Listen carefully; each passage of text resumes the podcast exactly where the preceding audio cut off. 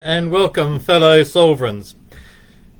Today is the 31st of January, and apparently, over 90% of people who have made New Year's resolutions have given up on them. All full and fresh of vigor, vim and vigor and vitality a month ago, and the diet plan's gone, the exercise plan's gone, the I don't know, the fixing the house up plan's gone, the making more money plans gone, whatever. All those plans have all just, ah, I'll just get on with life. And so these plans, they work for some people, obviously, the 10% of people who are able to make commitments and stick to them. However, for the perhaps 90%, they don't seem to work. And one of the reasons is possibly that we look at the physical side of things, and that is not what motivates people. So, for example, I feel very sorry for real estate agents at times because so often somebody will come into them and say, What I want is a brick house with a tile roof and two garages and a small section that's easy care and marble this and da da da da da and then they end up buying a wooden house with a, a corrugated iron roof and a huge section with an orchard and absolutely different from what they said to the agent who's gone to all the trouble to find them the right house. And it happens so often as as an accountant, I used to have clients would come to me and they'd have this uh, dilemma. What do I do with this business? Do I sell it? Do I lease it out to somebody else? Do I whatever? Because they want to get rid of it.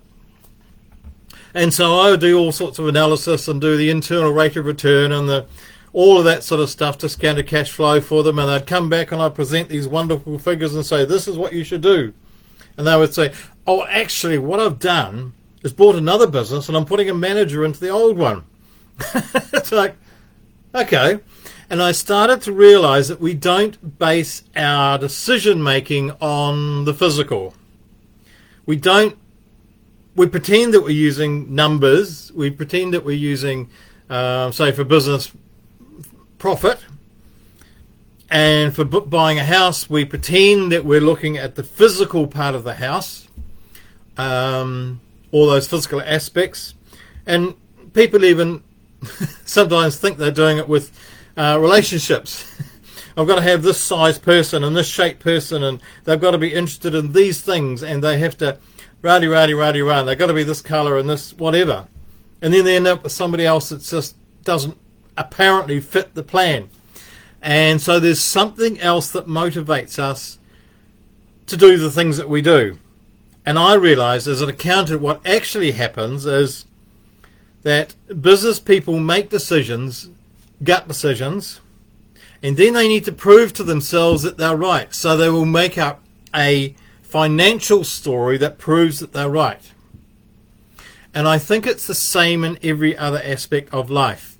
We make an emotional decision, and then we find all sorts of reasons why it, um, all, all sorts of tangible reasons as to why we've made that decision.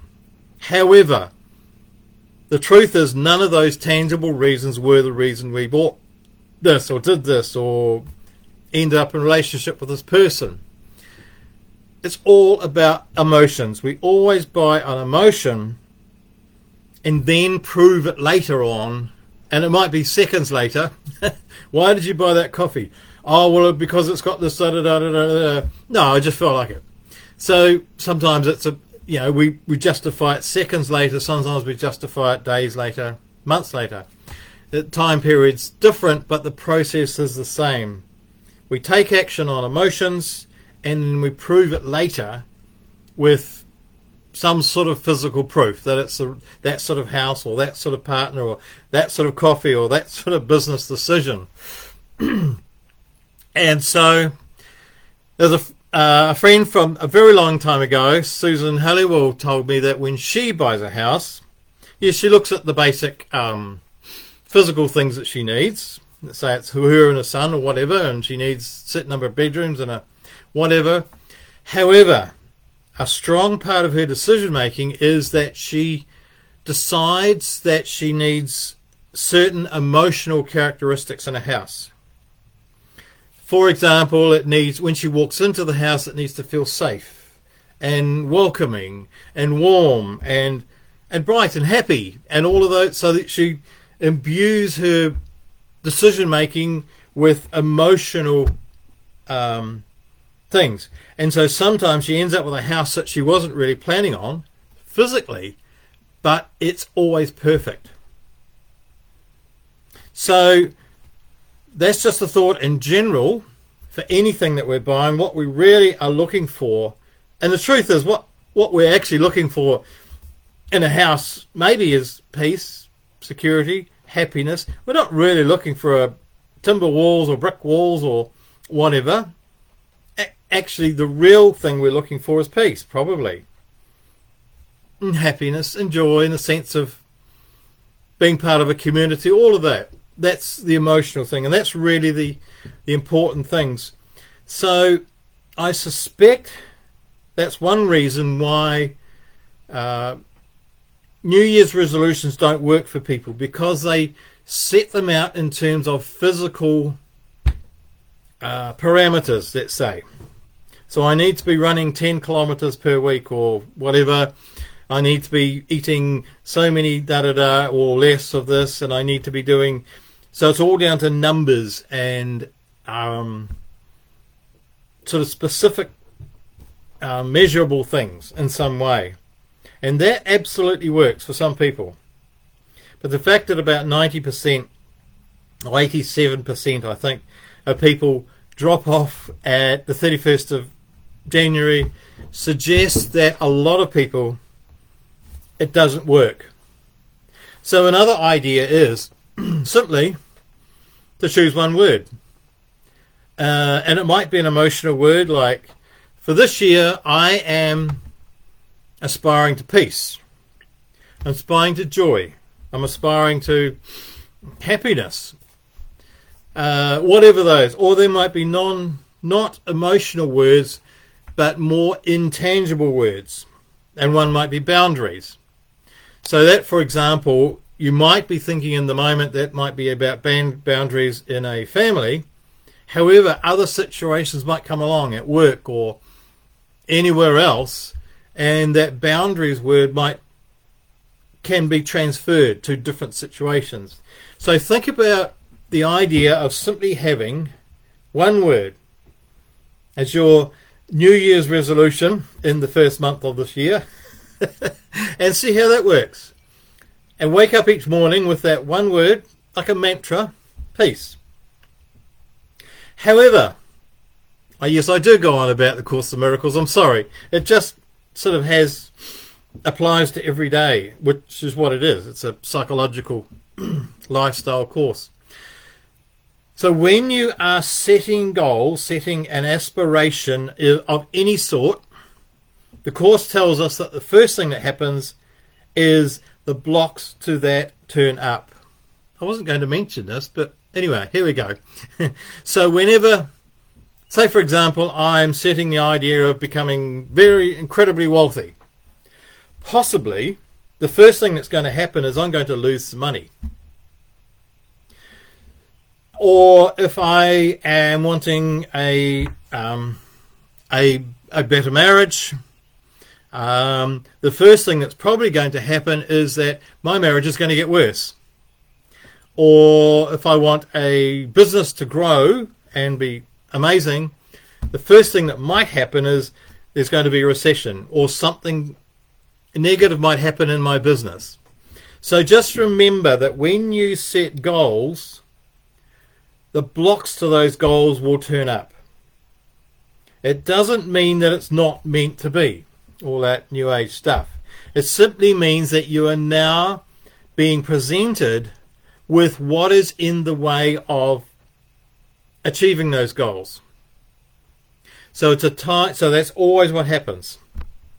And it's just the same as an Olympic runner. What do they do? They get out and they train, they train, and they, whoops, they sprain their ankle. They, I don't know, they do something. Do they give up? No, they go get physio and they get some help and they gently get back into it and they keep going. So that's really what it's all about. And so just remember if you set a goal, say it's a diet goal, the first thing that's going to happen, say, if you decide you're not going to have any more cake, the next day you can guarantee someone will turn up and offer you some cake, and you will feel guilty at not having it. And so that is, it's not a test, it's just an, an awareness that all of us have blocks to the success that we want in whatever life. And so, if you like, the universe says, okay, so now you're open to dealing with this. I will tell you what's in the way. And I remember years ago, I spoke to a friend who couldn't work out why she wasn't ever making much money. And I said to her, What do you think of incredibly wealthy people? Oh, I hate the bastards. Immediately, it just, ugh, this fury. She hated wealthy people. And so, of course, that was her block to making money because she had this huge hatred for anyone with money, which would mean hatred to herself if she had some money. so she was never going to have it. So, of course, the block tells us this is what I need to deal with. And so she realized she needed to deal with that uh, hatred of wealthy people. And and so it was presented to her, and then she could start working on it. She knew what she had to work on. So the block is like a big signpost from the universe saying, This is where you need to do some work. Just look at it. And if it's about love, do you have a self belief, a belief that you're you're unlovable? Because that's possibly could be in the way of finding love or whatever it is. So, find one word for the for your for the year. See if that works for a New Year's resolution. Wait for the block to come up. Thank it, and then realize that that's where you need to actually do the work. And it's usually not about doing something physical, running faster or whatever, making more money. It's usually about uncovering our hidden resistances to whatever it is that you actually want. So have fun with that. The one word New Year's resolution. See if it works. And have a wonderful day.